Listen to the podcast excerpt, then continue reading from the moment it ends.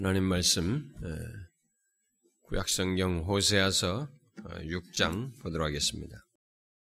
호세아서 6장 제가 주는 성경은 구약성경 1261페이지 1261페이지 호세아서 6장 3절과 6절 이렇게 연이어서 두 절을 보도록 하십시다. 6장 3절 6절 같이 읽겠습니다. 시작. 그러므로 우리가 여호와를 알자. 힘써 여호와를 알자. 그의 나타나심은 새벽빛같이 어김없나니 비와 같이 땅을 적시는 늦은 비와 같이 멈춘다 하니라. 나는 이내를 원하고 제사를 원치 아니하며 번제보다 하나님 아는 것을 원하노라. 그러므로 우리가 여호와를 알자. 힘써 여호와를 알자. 나는 하나님 아는 것을 원하노라 라는 이 말씀을 주목하도록 하겠습니다. 우리가 지금 이 시간에 계속해서 살피고 있는 것은 신론, 우리가 교리적으로 말하면 신론이고 그냥 쉽게 말하면 하나님을 아는 지식이죠. 하나님에 관해서 성경이 말하는 바를 살피고 있습니다. 근데 그동안에 우리가 서론적으로 한 11번 정도에 걸쳐서 하나님을 아는 지식이 중요하다고 하는 것을 얘기했습니다. 그 이유는 오늘날 우리들이 하나님을 아는 지식이 너무나 형편없기 때문이에 사실상 이 호세 당시의 사람들이 하나님을 아는 지식을 버린 그 현실과 방불한 그런 모습이 우리들에게 있기 때문에 이 문제를 제가 먼저 하나님을 아는 지식이 얼마나 중요한지를 서론적으로 얘기했습니다. 그것을 강조하기 위해서 오늘날 우리의 이 교회의 현실 안에서도 하나님을 아는 지식을 버린 과거 이 호세 당시의 이스라엘 백성들처럼 우리 또한 하나님을 아는 지식을 버린 그런 현실이 있고 그들이 가졌던 그런 원인이라고 할 만한 것도 우리도 동일하게 비슷하게 가지고 있고 동시에 그로 인해서 생겨난 하나님의 왜곡도 동시에 가지고 있다. 라는 사실을 제가 쭉 벌써 11번에 걸쳐서 얘기하면서 했습니다. 하나님을 아는 지식을 버린 원인으로서 제가 4가지 정도를 얘기했는데 잠깐만 정리를 하고 넘어가면 좋겠어요. 제가 4가지를 얘기했습니다. 하나님을 아는 지식을 버린 원인. 그것은 과거 이스라엘 백성들과 같이 영적 지도자들이 제 역할을 하지 못함으로 인해서 하나님을 아는 지식을 버린 현실이 있게 됐다라고 했습니다. 두 번째로 말한 원인은 사람들이 배부름으로 인해서 교만하기 때문에 하나님의 필요성을 덜 못 느끼는 배부름으로 인해서 그런 현실이 있게 되고 세 번째로는 현실적인 필요와 부요 차원에서 신앙생활하기 때문에 하나님을 아는 지식이 오늘날과 같은 이렇게 모습으로 바뀌게 됐다. 그 다음에 네 번째로 말했던 원인은 하나님을 피상적으로 알 뿐 삶 속에서 하나님을 체험적으로 아는 지식이 없기 때문이다 라고 하는 사실을 원인으로서 얘기했습니다. 그리고 그에 덧붙여서 하나님을 아는 지식을 버린 그런 현실 속에서 생겨나는 하나님 왜곡이 어떤 것이 있는지 제가 5가지를 얘기했습니다. 첫 번째로 말한 것은 하나님의 형식화였습니다. 하나님을 형식적으로 알고 대도 되는 그런 대상으로 이렇게 여기는 것, 이런 현상이 있게 되고 또 다른 하나는 하나님의 어떤 혼합주의화라고 말할 수 있겠죠. 하나님을 다른 숭배 대상과 혼합해서 그야말로 혼합된 하나님 개념으로 하나님을 대하고 섬기는 일이 있게 되었다. 그다음에 세 번째로 말한 이 하나님 왜곡은 하나님의 우상화, 물질화였습니다. 그러니까 성경에 하나님 개념을 가지고 있지만 실제로 자신이 생각하고 이렇게 숭배하는, 섬기는 하나님은 물질화된 하나님이다라고 하는 사실을 얘기했습니다. 그리고 네 번째로 말한 하나님 왜곡은 하나님의 축소화였습니다. 하나님을 현실의 해결 차원에서 그런 해결해주는 정도의 신, 그리고 자신의 체험 안에서 축소하는 이런 식의 하나님의 축소화가 오늘날의 버젓이 그게 당연한 것처럼 이게 오늘날 우리들에게도 있다라는 것을 얘기했고 5번째로 제가 지난 시간에 마지막 말한 하나님 왜곡 현상은 뭐였어요? 하나님의 사유화였습니다. 다시 말해서 하나님을 자기 내면의 신으로 사유화해서 섬길 뿐만 아니라 자신의 목적과 자신의 안락과 성공을 위해서 그야말로 내가 만든 하나님을 만들어서 섬기는 이와 같은 하나님 왜곡이 버젓이 있다라는 것. 내가 뭐 예수를 믿지만은 다 그런 정도의 목적 차원에서 하나님을 섬기는 일이 아주 흔하게 있다 말이죠. 우리들에게. 이런 것이 결국 다 뭐냐? 하나님 아는 지식이 없기 때문이다. 하나님을 정확히 모르기 때문에 생겨나는 일이지 하나님을 제대로 알면 그렇게 할 수가 없는 일인데 우리들이 그런 것이 상당히 보편적으로 있다라는 사실을 살폈습니다. 사실 우리 모두가 인정하고 싶지 않겠지만 어쩌면 그런 원인과 하나님 왜곡이 있어도 또 있는지도 모름으로써 인정하고 싶지 않겠지만 우리의 현실은 하나님 아는 지식이 분명히 얄팍하고 그런 가운데서 하나님의 왜곡이 심한 것을 분명히 드러내고 있습니다. 그래서 우리는 매번 이 말씀의 결론 부분에서 우리가 잘못 알고 있는 하나님에 대해서 간단하게 제가 반박하면서 하나님을 힘써 알아야 한다. 하나님을 제대로 알아야 된다는 사실을 반복적으로 제가 매번 결론 부분에서 강조했습니다. 하나님을 아는 지식을 버린 현실에 대한 대안은 다른 것이 없어요. 하나님을 다시 바르게 제대로 아는 것뿐입니다. 하나님을 아는 지식을 버린 현실 속에서 우리가 이런저런 무슨 기상천외한 기독교적인 체험과 기독교적인 프로그램을 만들고 어떤 외적인 환경을 바꾼다고 해서 달라질 수 없어요. 여전한 것입니다. 대안은 하나밖에 없어요. 다시 하나님을 아는 것입니다. 그래서 여기서도 지금 얘기하는 거예요. 하나님을 아는 지식을 버린 그 현실에 대해서 이 호세아 선지자가 외친 것은 다른 것 없습니다. 우리가 여호와께 돌아가서 여호와를 알자. 힘써 여호와를 알자. 이것밖에 없어요. 대안은 그것밖에 없습니다. 그러면 이제 질문을 해야 되겠습니다. 과연 하나님을 아는 것이 무엇인가라는 거예요. 이미 하나님 아는 지식을 버린 원인 마지막 내용 시간에 제가 하나님 아는 지식이 무엇이 아는 것이 무엇인지에서 간단하게 제가 언급을 했습니다만 이제 좀 더 구체적으로 이것부터 정리하고 본론으로 들어가야 되겠습니다. 아마 다음 시간 정도까지 제가 한 번 더 이 얘기해야 될 것 같은데 하나님을 아는 것이 무엇인가라는 것입니다. 오늘 본문은 우리들이 하나님을 알 수 있다는 것을 전제하고 말하고 있습니다. 여호와를 알자. 이 뭐예요? 하나님을 알 수 있다는 것을 전제하고 말하는 얘기입니다. 또 두 번째로 읽었던 6장 6절 말씀에서도 하나님을 아는 것을 원한다고 하나님께서 말씀하시는데 자, 우리들이 여호와를 아는 하나님을 아는 것이 가능하다는 것을 넘어서서 하나님 알기를 하나님께서 몹시 원한다는 것을 그렇게 표현해 주고 있습니다. 그러면 과연 우리들이 하나님을 안다는 것은 구체적으로 무엇을 말하겠는가라는 것입니다. 여러분 중에 혹시 좀 열심히 있어서 신학책, 특별히 이 조직신학책을 접해본 사람들은 특히 이 조직신학책 중에서 또 신론을 접해본 사람들은 인간이 하나님을 알 수 있는 문제를 이렇게 전반부에서 거의 대부분의 신론은 다 다룹니다. 그런 것을 다루는 것을 아마 보았을 것입니다. 그러면서 인간이 하나님을 알 수 있는 문제를 이렇게 설명하기 위해서 다양한 견해들이 있다는 것을 소개한 것을 보았을 것입니다. 그런 다양한 설명들은, 내용들은 오랫동안 기독교 역사 속에서 교회들이 고민하면서 만들어낸 주장하고 논증의 방식으로서 이렇게 체계화한 것들입니다. 뭐 예를 들면은 존재론적 증명이다, 인과론적인 증명이다, 또는 우주론적인 증명이다, 또는 목적론적인 증명이다, 도덕론적인 증명이다, 또는 최근에는 미적 증명이다라는 이런 방법을 통해서 하나님의 존재 그리고 하나님을 알 수 있다는 것을 설명하려고 하는 이런 신학책 안에 여러 설명이 있는 것을 보았을 것입니다.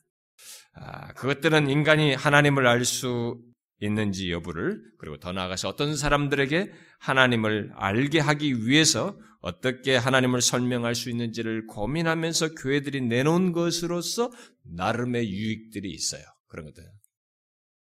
지금도 많은 사람들이 그 방법들에 의존해서 하나님의 존재를 증명하고 하나님을 알게 하려고 하는 그런 시도를 하고 있습니다. 얼마 전에 일간신문의 한 전면에 우리나라의 그 감리교회의 큰 뭐 대표적인 목사님인 뭐 김홍도 목사님이 무슨 뭐 이렇게 신은 존재하는가라고 하는 이런 큰 타이틀 아래 마치 신을 하나님을 증명하기 위해서 전도적인 목적으로 하여튼 뭐 그런 한 페이지를 다 썼어요. 그런데 그 설명 속에서도 결국 하나님의 이 존재 증명 방법을 제가 지금 앞에서 말한 그런 신학에서 말하는 그런 방법을 써가지고 그런 도입된 내용으로 논리를 전개한 것을 보았습니다. 지금도 그런 방법을 사람들이 계속 쓰고 있죠. 그러나 우리가 알아야 될 것은 그런 모든 방법들이 철학적인 사고방식이나 철학의 논리를 다 사용하고 있어서 한계를 가지고 있어요. 분명히 그 유익한 것이 많이 있습니다만은 그런 모든 방법들은 하나님의 존재를 증명하고 하나님을 알게 하는 완벽한 방법들이 될 수가 없다는 것을 처음부터 가지고 있습니다. 그런 논리를 가짐으로 인해서. 왜냐하면 기독교 진리라고 하는 것은 하나님이 계신 것과 하나님이 어떤 분이신지 아는 것은 히브리서 말한 것처럼 믿음이 있어야 돼요. 그래서 우리가 하나님을 설명할 수 있는 길로서 다른 방법을 쓸 수 있겠으나 사실 우리가 쓸 수 있는 것은 그냥 하나님이 자기 자신을 계시해 주신 이 계시의 말씀을 가지고 하나님이 어떤 분이신지를 그분이 존재하신지와 그분이 어떤 분이신지를 말하는 것이 오히려 낫습니다. 사실 부득불하게 우리들이 신학을 하면서 그런 철학적인 방법을 쓴 논리를 가지고 신존재 증명을 하고 그러지만은 우리는 이미 처음부터 마음을 먹어야 돼. 이것의 한계를. 그런 방법들은 모두 한계를 가질 수밖에 없고 누군가 그 각 방법들의 약점을 가지고만 들이민다면은 우리는 반문하지 못할 그런 구석들을 다 가지고 있습니다. 그 방법들은. 만일 그런 모든 방법들을 다 조합한다면 좀 더 나을 수 있을지는 모르겠어요. 그러나 우리는 하나님의 존재를 증명하는 그 같은 철학적인 방법들로는 이 성경에 계시된 그 하나님을 설명할 수가 없어요. 그래서 우리는 아예 처음부터 하나님께서 계시해 주신 성경에 계시된 성경에서 뭐라고 말하는 걸 가지고 하나님을 말하는 것이 낫습니다. 저는 바로 그런 방법을 쓰려고 합니다. 제가 뭐 여러분들에게 그런 지적인 많은 그런 내용들을 소개하고 싶지는 않아요. 그래서 여기서 우리는 하나님을 존재 증명하는 그 같은 방법을 소개하기보다 성경이 하나님에 대해서 뭐라고 말하는가에 대해서 중점을 하려고 합니다. 지금 우리가 하나님에 대해서 그 신론을 살피는 목적이 하나님을 모르는 자들에게 하고자 하는 것도 아니고 또 그런데 그들에게 하나님의 존재를 증명하는 것도 아니고 소위 하나님을 안다고 하는 자들 속에 오늘 특별히 이 교회 안에 오늘날 기독교 현실 안에 하나님을 안다고 하는 그들 속에서 하나님을 아는 지식이 상실된, 없어진, 던져버린 그런 상태에 있기 때문에 그런 상태로부터 돌이켜서 하나님을 제대로 아는 것을 말하는 것이 이 시리즈의 목적이기 때문에 저는 성경에서 말하는 걸 가지고 하나님에 대해서 하나씩 얘기하려고 합니다. 이미 서론적인 내용을 통해서 알게 되었다시피 오늘날 우리에게 시급한 것은 하나님을 그 하나님 그대로 성경에 계시된 그대로의 하나님을 아는 것이 중요합니다. 그 하나님을 제대로 경외하며 증거하는 것이 중요해요. 지금 시대에 우리가 여러 가지 세상적인 이런 것들을 써서 뭔가 다 특별한 것 같은 것을 찾아 목말라 헤매지만 오히려 이 시대가 상실한 것은 성경 그대로의 하나님을 제대로 말하지 않는 것이 이 하나님 그대로를 제대로 알지 못하는 것이 문제예요. 우리는 거기에 더 마음을 쏟아야 됩니다. 성경에 계시된 그대로의 하나님을 알고 그 하나님을 제대로 경외하고 그 하나님을 제대로 증거하는 것이 오히려 우리에게 더 절실해요. 하나님을 제대로 알지 못하는 우리 현실에서 급선무는 그겁니다. 너무나 하나님 아는 지식이 일천한 나머지 예수를 믿어도 믿는 것 같지 않고 살아가면서 이 세상에 살면서 죄를 지으면서도 죄에 대해서 경각심도 없는 수많은 교회당 안에 있는 수많은 사람들을 볼 때 하나님을 제대로 아는 것이 중요합니다. 그분을 제대로 알고 그분을 제대로 경외하는 것이 필요해요. 저는 그게 더 우선하다고 믿습니다. 철학적인 논증을 통해서 사람들을 설득해도 최종적으로 필요한 것은 그것입니다. 결국 성경에 계시된 그대로 하나님을 아는 것이에요. 철학적인 논증을 통해서 하나님의 존재를 증명했다고 해서 오늘 읽은 본문에서 말하는 그 하나님을 아는 데는 이르지 못할 수 있는 거예요. 아니, 이르렀다고 말할 수 없는 것입니다. 우리가 이 존재론적 증명, 목적론 증명, 도덕론적 논증을 가지고 아무리 하나님이 어떻다고 해서 그 사람을 설득했다 할지라도 그 사람은 오늘 본문에서 말하는 하나님께서 나를 아는 것을 원하노라라고 하는 이 상태에 이를 수 없는 거예요. 초입의 단계는 관심을 갖고 하나님이 이런 분이시겠구나라고 하나님에 관한 정도의 지식은 가질지 몰라도 오늘 본문에서 말한 것처럼 하나님을 아노라라고 하는 이 상태는 이르지 못하는 것입니다. 그런 논증들은 겨우 하나님의 존재 증명 수준, 그야말로 하나님에 관한 최소의 지식에만 이르게 할 정도이지 하나님을 아는 상태로 이끌지는 못할 것입니다. 마치 예수님을 찾아온 니고데모가 예수님에 관해서 어느 정도 알고 그 상태에 이르렀던 것처럼 말입니다.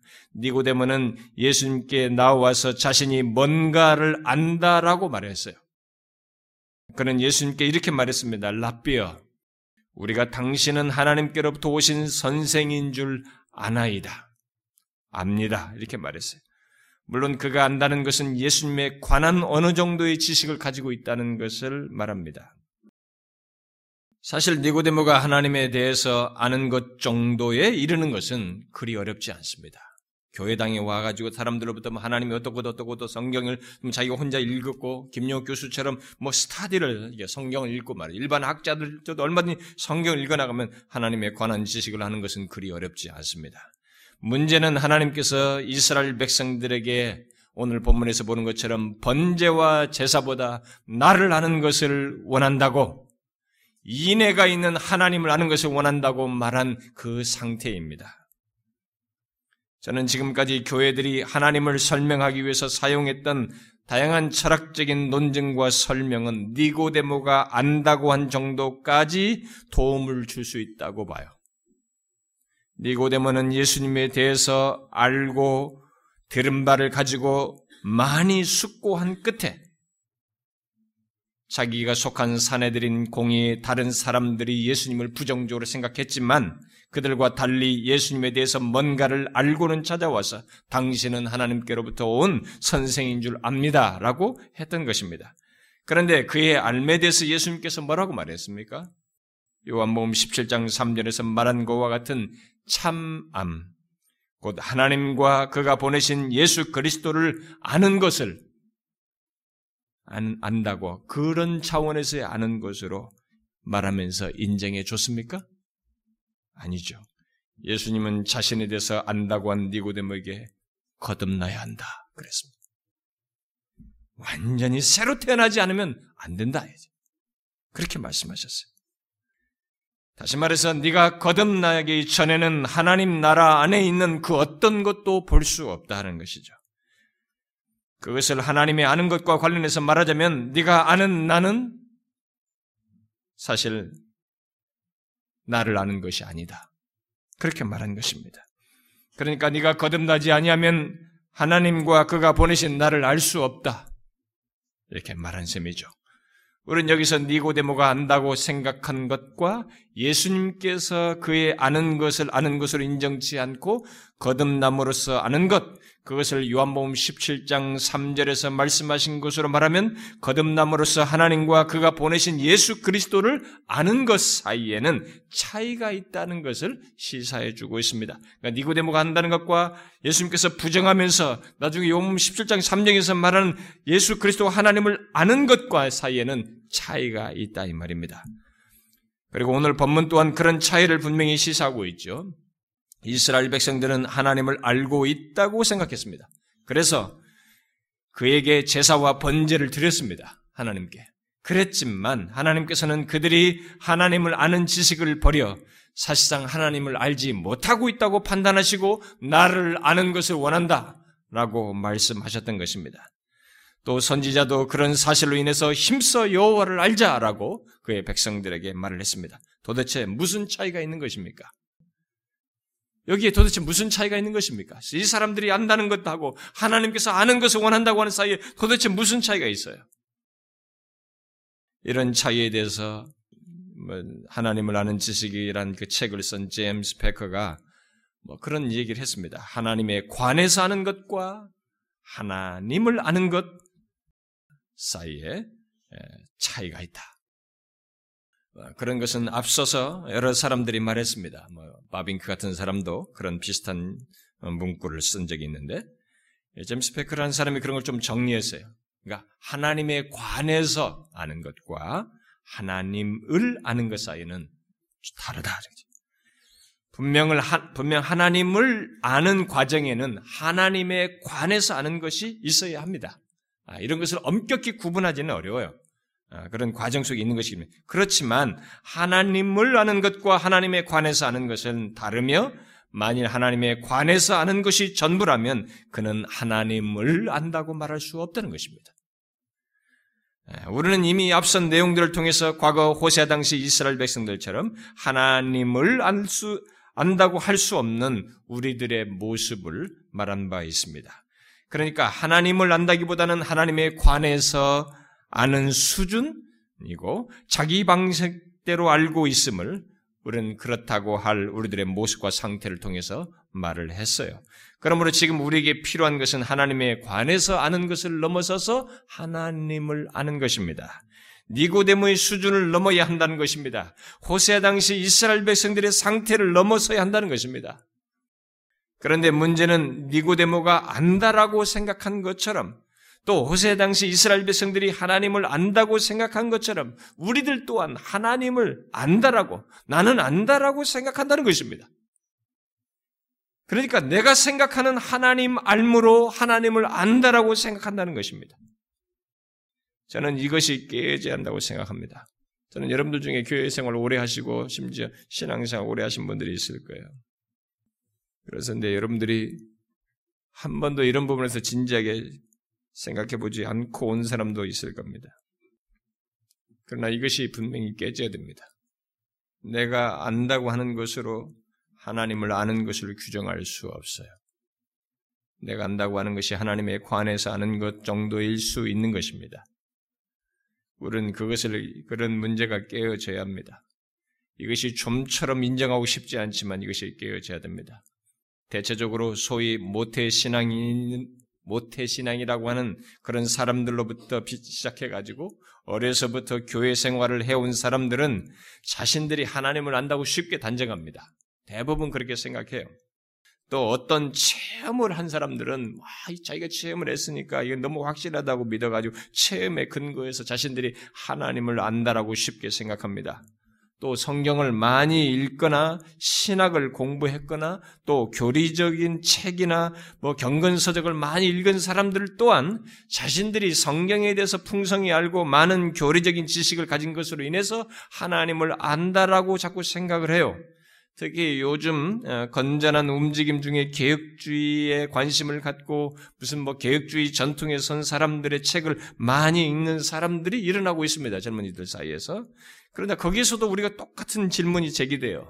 그런 것을 많이 알고 있다고 해서 나름대로 자신들이 바른 지식과 바른 교를 가지고 있다고 해서 자신들이 알고 있는 그것이 하나님을 아는 것으로 말할 수 없는 것입니다. 그런 현상이 생기기도 해요. 한 가지 더 덧붙이면 교회에서 인정받는 그런 집사, 그래서 인정받아가지고 교회에서 직분자가 되고 권사, 장로, 심지어 목사가 된 사람들은 또 한 걸음 나가서 성경과 신학을 가르치는 신학 교수들도 자기들은 당연히 하나님을 안다라고 생각합니다. 아닙니다, 여러분. 그렇게 쉽게 그런 조건 때문에 하나님을 안다라고 말할 수 없어요. 우리는 하나님을 아는 지식이 그야말로 하나님에 관한 지식이 아니라고 하는 것을 먼저 이해해야 됩니다. 그것만으로는 말할 수 없다는 것을 분명히 해야 하는 것입니다. 백커는 신학에 대한 관심, 하나님에 대한 지식, 그리고 기독교의 주제에 대해 명료하게 생각하고 잘 말할 수 있는 능력 등은 결코 하나님을 아는 것과 같지 않다. 우리는 칼빈이 알았던 것만큼이나 하나님에 관해 알면서도 처음부터 끝까지 칼빈과는 달리 하나님을 거의 알지 못할 수도 있다. 이렇게 말했어요. 그렇습니다. 아무리 성경을 많이 읽고 성경 지식이 해박하고 교리적인 지식을 가지고 있다고 할지라도, 특히 개혁주의적인 교리와 신학 사상을 가지고 있다고 할지라도, 더 나아가서 그런 것들로 무장해서 남들에게 가르치고 설교까지 한다 할지라도 그것 자체만을 가지고 하나님을 안다고 말할 수 없어요. 그래서 베커는 하나님을 아는 약간의 지식이 하나님에 관한 많은 양의 지식보다 값지다고 그랬습니다. 그러면 도대체 하나님을 아는 것은 무엇을 말하는가? 또다시 질문이 제기됩니다. 도대체 하나님을 아는 것은 무엇을 말하느냐는 거예요. 그것은 오늘 호세아 본문에서 안다라는 말의 히브리 말이 잘 시사해 줍니다. 이 히브리 말의 안다라고 하는 이 단어의 원형인 야다라고 하는 이 히브리 말은 마치 부부와 같이 관계 속에서 아는 것을 말합니다. 그래서 아담과 하와가 동침한다고 하는 이 동침하는 단어도 이 야다라는 단어를 썼어요. 안다라는 말. 그러니까 부부가 서로 이 부부 관계 속에서 갖는 그런 것에 해당하는 단어로. 그러니까 히브리 사람들의 이 언어 습관, 문화적인 이 언어 개념은 그런 개념이었습니다. 그러니까 우리들이 아는 단어로는 설명하기 어려운 그런 익숙한 자기들의 그 익숙한 개념으로 그 단어를 썼습니다. 그러니까 관계 속에서 아는 것이에요. 마치 부부들처럼. 그러니까 서로에 대해서 갖는 마음과 친밀함이 거기 그 단어 속에는 다 포함되어 있는 것입니다. 오늘 본문에서 안다는 말의 이 단어가 단순히 지적으로 하는 것이 아닌 것을 전제하고 있어요. 관계 속에서 아는 것을 담고 있는 것입니다. 하나님께서 6장 6절에서 하나님을 아는 것을 원한다고 하신 것은 바로 그런 차원이에요. 하나님께서 내가 그걸 원한다라고 했을 때 그런 차원을 말하는 것입니다. 그런데 이 신약 성경을 기록한 헬라 말은 그리스 사람들 말 아니겠어요? 우리가 헬라 철학 사상을 말하듯이 이 헬라 사람들이 쓰는 이 안다라는 말은 이런 의미가 충분히 담겨지지 않았어요. 히브리 사람들이 안다라고 하는 단어를 충분히 담고 있는 단어가 아닙니다. 그들은 새로운 문화권을 가지고 언어 습관을 가졌기 때문에. 그래서 예수님께서 요한복음 10장에서 양의 비유를 말할 때 이 하나님과 예수님과 우리 사이에 안다라는 말을 할 때 거기에 전제를 달고 말씀을 하셔요. 이렇게 말씀하십니다. 예수님께서 안다는 말을 히브리적인 개념을 담고 말하고 싶은데 그 단어에서 한계가 있으니까 아마 그런 전제를 담은 것 같기도 합니다. 이렇게 말씀하셨어요. 나는 내 양을 알고 양도 나를 아는 것이, 똑같이 지금 안다는 말을 쓰죠. 아는 것이 아버지께서 나를 아시고 내가 아버지를 아는 것 같으니, 이렇게 말했어요. 주님과 우리들이 서로 아는 것을 말하기 위해서 무엇을 전제하고 있습니까? 바로 구약에서부터 말해온 알을 얘기하고 있는 것이죠. 아버지께서 우리 주님을 아시고 우리 주님이 아버지를 아는 것과 같은 이렇게 관계 속에서 친밀하게 아는 그것을 전제해서 내가 너희를 알고 너희가 나를 안다. 이렇게 말한 것입니다. 그렇습니다. 우리가 하나님을 안다고 할 때 그 알은 바로 그런 관계적인 알미고 친밀한 알미예요.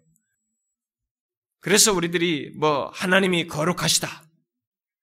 예? 하나님이 거룩하시다는 것을 안다고 해요. 그것을 아는 자는 마치 미국 대통령이 권세자다, 최고 권력을 가지고 있다면, 우리나라 누구 대통령이 어떤 사람이 전권을 가지고 있다, 그런 권세를 가지고 있대라고 하면서 아는 것 정도가 아닌 것입니다. 자신이 아닌 자신이 알게 된 그 아는 그 거룩하신 하나님으로 인한 관계적인 반응을 자연스럽게 수반하는 것입니다. 곧 거룩하신 하나님을 깊이 경외하는 반응을 갖게 되는 것입니다. 그를 높이고 싶은 것입니다. 그 거룩하신 하나님을 하찮게 여길 수 없다는 반응을 나타내는 것입니다. 그분 앞에서 진실하고 싶어하는 반응을 나타나게 되는 것이죠. 아는 자는 그런 것이에요. 우리가 앞으로 살필 하나님은 그렇게 아는 것을 전제합니다. 여러분들이 앞으로 계속되는 말씀을 들을 때 그것을 계속 염두에 두셔야 됩니다. 그런 알므로 나아가도록 하기 위해서 제가 그런 차원에서 하나님이 안다는, 하나님을 아는 것에 대한 말씀을 제가 계속 언급을 할 것입니다. 만일 그렇게 되지 않는다면 우리는 그저 신론에 대한 지식을 말하고 듣는 것 정도에 멈출 것입니다. 그 정도는 여러분들이 얼마든지 신학책을 붙들고 읽으면 읽을 수 있어요. 교리 공부할 때 지식교를 얼마든지 배울 수 있습니다. 지금 우리에게 중요한 것은 하나님을 아는 지식에 대한 이 머릿속에 멈추는 수준에 있기 때문에 그 하나님이 이 관계적인 삶을 원하신다고, 나는 원한다, 너희들이 나를 아는 것을 원한다라고 말씀하신 이 상태가 우리에게 필요하기 때문에 우리는 이 부분을 고민해 봐야 됩니다. 거룩하신 하나님을 내가 알 때 그분과의 관계적인 삶에 반응하는 내 자신을 우리가 생각해야 된다는 것입니다. 하나님을 아는 것은 하나님에 관해 아는 것을 포함하기에 우리 또한 하나님에 관해서 듣게 될 것입니다. 그러나 우리는 결국에 하나님을 관계 속에서 아는 대로 나아가야 되고 그런 반응을 가져야 됩니다. 우리가 듣게 될 하나님의 전능하심은 나와 무관한 전능함이 아니라는 것을 반드시 여러분들 속에서 반응이 일어나야 돼요. 나와의 관계 속에 계신 하나님, 바로 그분의 전능하심이기 때문에 그를 더욱 의지하고 더욱 신뢰하는 대로 나아가는 관계적인 알미여야 한다는 것입니다. 그런 것이 바로 성경에서 말하는 하나님을 아는 것이요, 소위 하나님을 안다라고 하는 증거예요. 안다라고 하는 것의 증거입니다. 그러니까 하나님을 아는 자는 자신이 아는 것에 대한 반응, 더 나아가서 많이 알면 많이 안 만큼의 반응을 자연스럽게 하게 된다 이 말입니다. 그래서 반응을 하지 않는 알미란 진정한 알미일 수 없어요. 그건 인포메이션이라고 말합니다. 우리가 정보죠. 성경에서 말하는 알은 정보를 말하지 않습니다. 관계적인 알을 말하는 것입니다. 그러므로 하나님을 아는 지식은 인격적인 반응을 하는 그런 알미에요. 그래서 성경 하나님을 아는 지식, 하나님을 안다라고 할 때 여기는 인격적인 반응이라는 것이 전제되어 있어요. 관계적인 용어이기 때문에. 그래서 누가 하나님을 안다고 하면서 거룩하신 하나님에 대한 인격적인 반응을 하지 않는다면, 교회를 다니고 있어요. 근데 이 사람이 자기가 믿는 하나님이 어떤 분이신지 안돼. 거룩하신 하나님인 것을 안돼요. 그런데 그 거룩하신 하나님에 대한 인격적인 반응을 하고 있지 않다면 그는 하나님을 아는 것이 아니에요. 관해서 아는 것이죠. 그 수준에 멈춰 있는 것이죠. 그분이 그렇다는 것을 알기 때문에 신실하고 진실하려고 하는 것, 이게 있는 것이 자연스러운 것입니다. 자신이 아는 하나님이 사랑하시는 하나님인 것을 알게 됐다면 그렇게 자기 전부를 주어서 사랑하시는 그 하나님께 대해서 인격적인 반응을 하게 되는 것입니다. 그가 가진 지식이라는 것은 분명히 자기를 움직이게 하는 지식인 것이죠. 만약 그런 것이 없다고 하면은 그는 하나님에 관한 정보 수준을 가지고 있는 것이죠. 이런 맥락에서 제임스 베커는 하나님을 알았던 다니엘을 예를 들어가지고 하나님을 아는 자가 갖는 증거로서 네 가지를 장황하게 설명을 합니다. 예를 들어서 다니엘 같은 사람이 하나님을 알았다는 거예요. 하나님을 아니까 그 여러 가지 자기를 생명까지 위협하는 그 조건 속에서도 이 사람이 하나님을 아는 자로서의 증거를, 반응을 자연스럽게 드러냈다. 그러면서 한 네 가지 정도를 언급하는데, 그 네 가지 그 포인트 정도를 얘기하자면 이런 겁니다. 하나님을 아는 자는 그분을 위한 엄청난 정력을 드린다는 거죠. 엄청난 열심을 갖게 된다는 것입니다. 하나님에 대한 열심. 그리고 하나님에 대한 위대한 생각을 갖고 살게 된다는 거예요. 더 나아가서 하나님을 위한 담대함을 드러낸다는 것입니다. 그리고 마지막으로 하나님 안에서 커다란 만족을 얻는다는 것입니다. 이게 하나님을 아는 자들이 가지고 있는 아는 자의 증거라는 거예요. 그 모든 것을 요약하면 하나님을 아는 것은 하나님에 대한 많은 생각을 갖고 하나님이 원하시는 것을 하려고 하며 또 그를 위하는 행동을 하고 싶어하고 더 나아가서 그분 안에 있는 것을 행복해하고 그를 기뻐하는 것이다라고 말하는 것이라고 볼 수 있겠습니다. 저는 그렇게 정리하고 싶어요. 우리는 이런 면에서 우리 자신을 볼 필요가 있습니다. 어떻습니까? 여러분은 그렇게 하나님을 아는 자입니까? 알기 때문에 내가 아는 하나님께 대한 인격적인 반응을 그렇게 드러내고 있느냐는 것입니다. 관계 속에서 아는 것과 같은 하나님 알을 이런 식으로 드러내고 있느냐는 것입니다. 그래서 그 하나님께 인격적인 반응을 여러분들이 분명히 살면서 항상 하나님과 아는 것으로 인한 인격적인 반응을 살면서 항상 드러내고 있느냐는 그 사람이 하나님을 아는 자예요. 가끔 어떤 사람이 그랬잖아요. 우리 교회 와서. 옛날에는 자기가 이제 말씀을 들었어도 이게 주일날 이게 평상시 살 때 말씀이 별로 생각도 안 났었는데, 아, 이제 생각이 난다네. 그 말씀대로 살려고 하니까, 이게 힘들다, 이게. 씨름한다고. 그래서 저는 퀘스천이 생기는 겁니다. 아니, 도대체 그동안에 예수 신앙생활 도대체 어떻게 했다는 거예요? 왜 말씀이 생각이 안 납니까? 아, 왜 하나님이 생각이 안 납니까? 그럼 하나님을 아는 것이 아니었다는 얘기 아니에요, 그동안에. 응? 모든 신앙의 원인과 문제의 그 근원을 따지고 들어가 보면 하나님을 아는 문제가 있어요. 아, 이 사람이 하나님을 제대로 모르고 있구나. 그런 걸 달리 말하면 복음을 제대로 모르고 있구나. 이렇게 말할 수도 있겠죠. 근데 워낙 자기 자신을 교회 생활의 다양한 것들로 그리고 성공 사례와 교회 안에서의 경력과 자신이 일하면서 얻은 이 성과와 이런 것들로 자신을 단단하게 묶어놨기 때문에 이런 자기 자신이 하나님을 모른다고는 생각할 수가 없어서 끝까지 자기를 지키는 거예요. 그러면서도 삶 속에서 하나님을 안다라고 하는 관계 속에서의 알을 증가하지 못하고 있음에도 불구하고 끝까지 자기를 고집하는 것입니다. 미안하지만 무장해제할 필요가 있어요. 하나님을 인격적으로 안다고 하는 반응을 하고 있는지를 삶 속에서 하고 있는 봄으로써 생각해 봐야 됩니다. 분명 자신과의 관계 속에 있는 하나님이요 그런 관계 속에서 아는 하나님이라면 그는 하나님에 대한 많은 생각을 가질 것입니다. 하나님을 아는 자는 자신의 삶 속에서 아는 그분에 대한 생각을 이렇게 어디 놓고 다니듯이 할 수가 없어요. 그분을 생각할 수밖에 없습니다. 마치 항상 자기 앞에 있는 관계 속에 있는 사람을 시선에서 시야에서 두고 있는 것처럼 그분을 많이 생각하지 않을 수 없습니다. 단순한 생각, 그저 잊혀지면 잊혀지는 대로 그저 파편화되는 그런 정도의 생각이 아니라 내 마음을 움직이는 분이고 항상 나로 하여금 생각하게 만드는 분이시며 항상 곁에 있어서 말하고 도움을 구하고 동행해야 할 분으로서 정말로 계속 생각하지 않을 수 없는 분으로서 자신에게 있는 것이 하나님을 아는 자에게 있는 자연스러운 모습인 것입니다. 하나님을 아는 것은 그렇게 인격적인 반응을 갖는 것입니다. 그뿐이 아닙니다. 하나님이 원하시는 것을 하고 싶을 것입니다. 하나님을 아는 자는 그분이 원하시는 것을 하고 싶을 거예요. 왜? 이게 모르는 관계가 아니란 말이에요. 친밀하게 아는 관계 속에 있기 때문에. 자신이 아는 하나님, 자신과 관계 속에 계셔서 교제하시는 그분의 말을 듣고 그분이 원하시는 것을 하고 싶을 것입니다. 그는 자신이 아는 하나님의 거룩하심을 별 생각 없이 거스르지 않을 것입니다.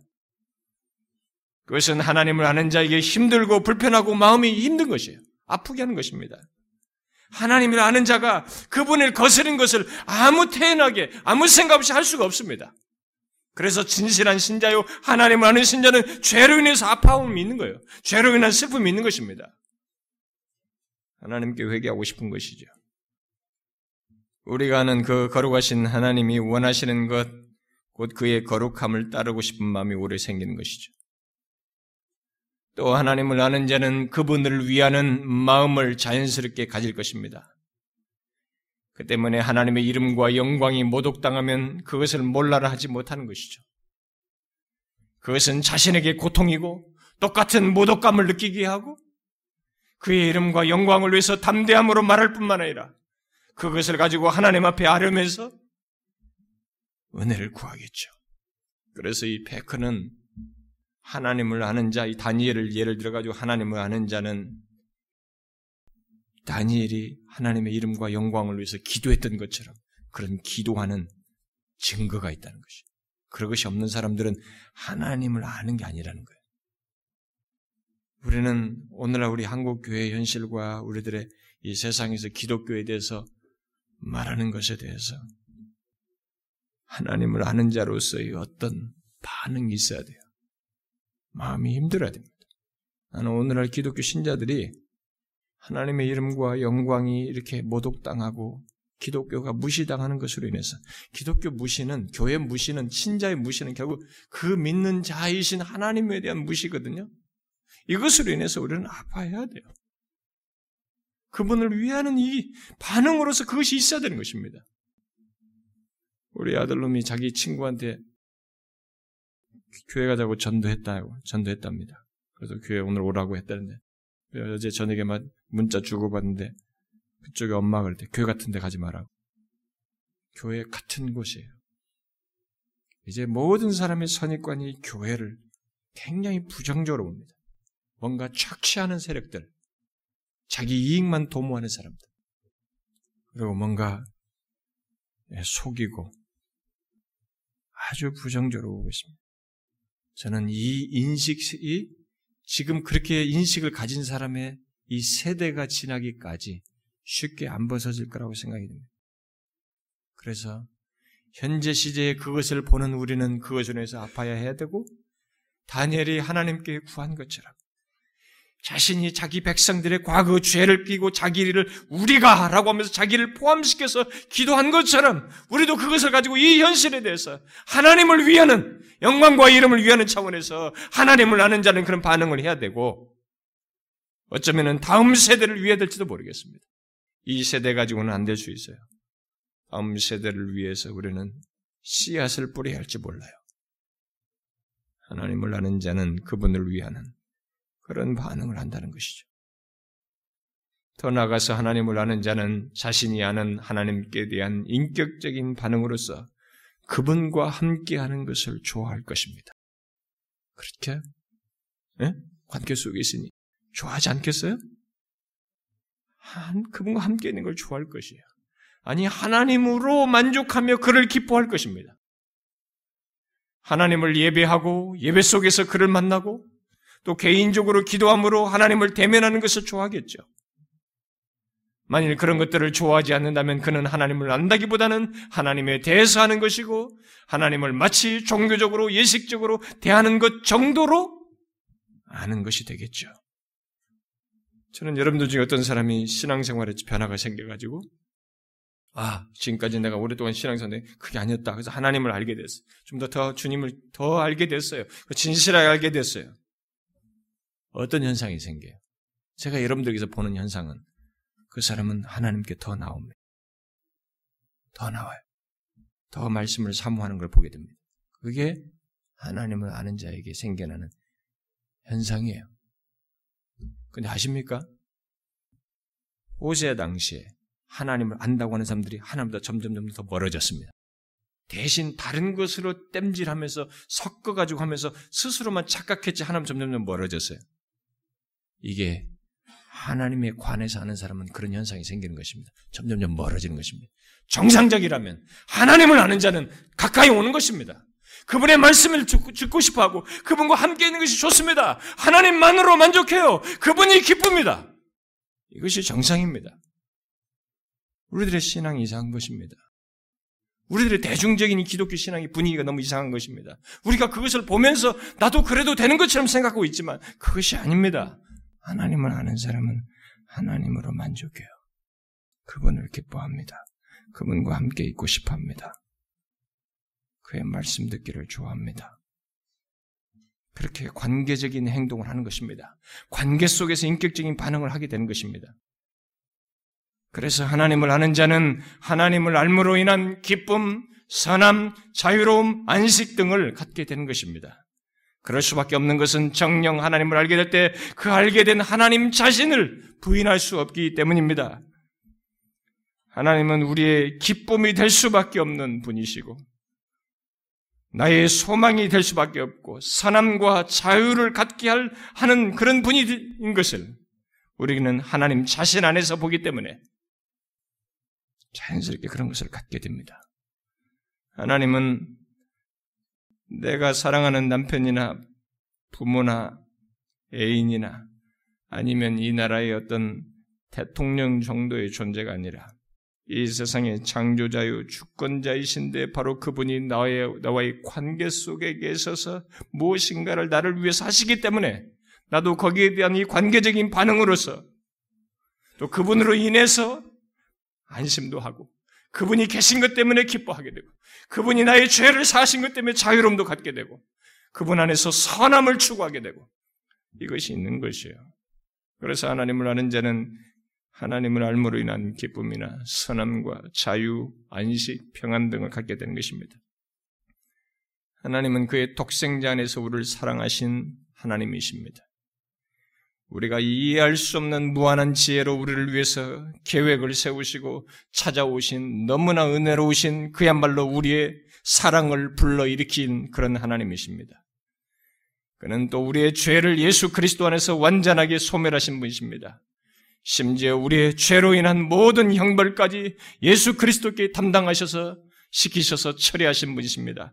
그래서 하나님을 아는 자는 자신이 아는 그 하나님으로 인해서 기쁠 수밖에 없고 자유할 수밖에 없고 안식할 수밖에 없는 것입니다. 그러신 하나님 때문에 하나님을 알면 정녕 우리에게 계시된 그대로의 하나님을 알면 우리는 하나님으로 인한 즐거움과 관계 속에서의 행복을 얻게 되고 자연스럽게 그 하나님에 대한 인격적인 반응을 하게 되는 것입니다. 그분이 좋은 것이죠. 우리에게 새로운 삶의 의미를 자꾸 갖게 하는 것입니다. 그분 때문에. 어떻습니까? 여러분은 그렇게 하나님을 알고 있습니까? 우리는 그렇게 하나님을 알아야 합니다. 하나님을 믿는다는 것은 예수를 믿는다는 것은 바로 그런 우주 만물을 유일하신 하나님의 영역 안에서 그분과의 관계 속에서 수많은 것들이 우리에게 허락됐기 때문에 이 복된 관계가 값싼 것이 아닌 것을 경험해야 되고 알아야 되고 그것을 누리는 것이 마땅한 것입니다. 싸구려가 아니에요. 종교행위가 아닙니다. 교회 왔다 갔다 하는 것 정도가 아닌 것입니다.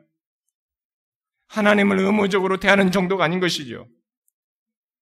관계 속에서 그렇게 능동적으로 인격적인 반응을 할 정도로 기쁨의 반응을 불러일으킬 정도의 관계인 것입니다. 그것이 성경이 말하는 하나님 알미요 하나님께서 자신을 아는 것을 원한다고 하신 말씀의 뜻인 것입니다.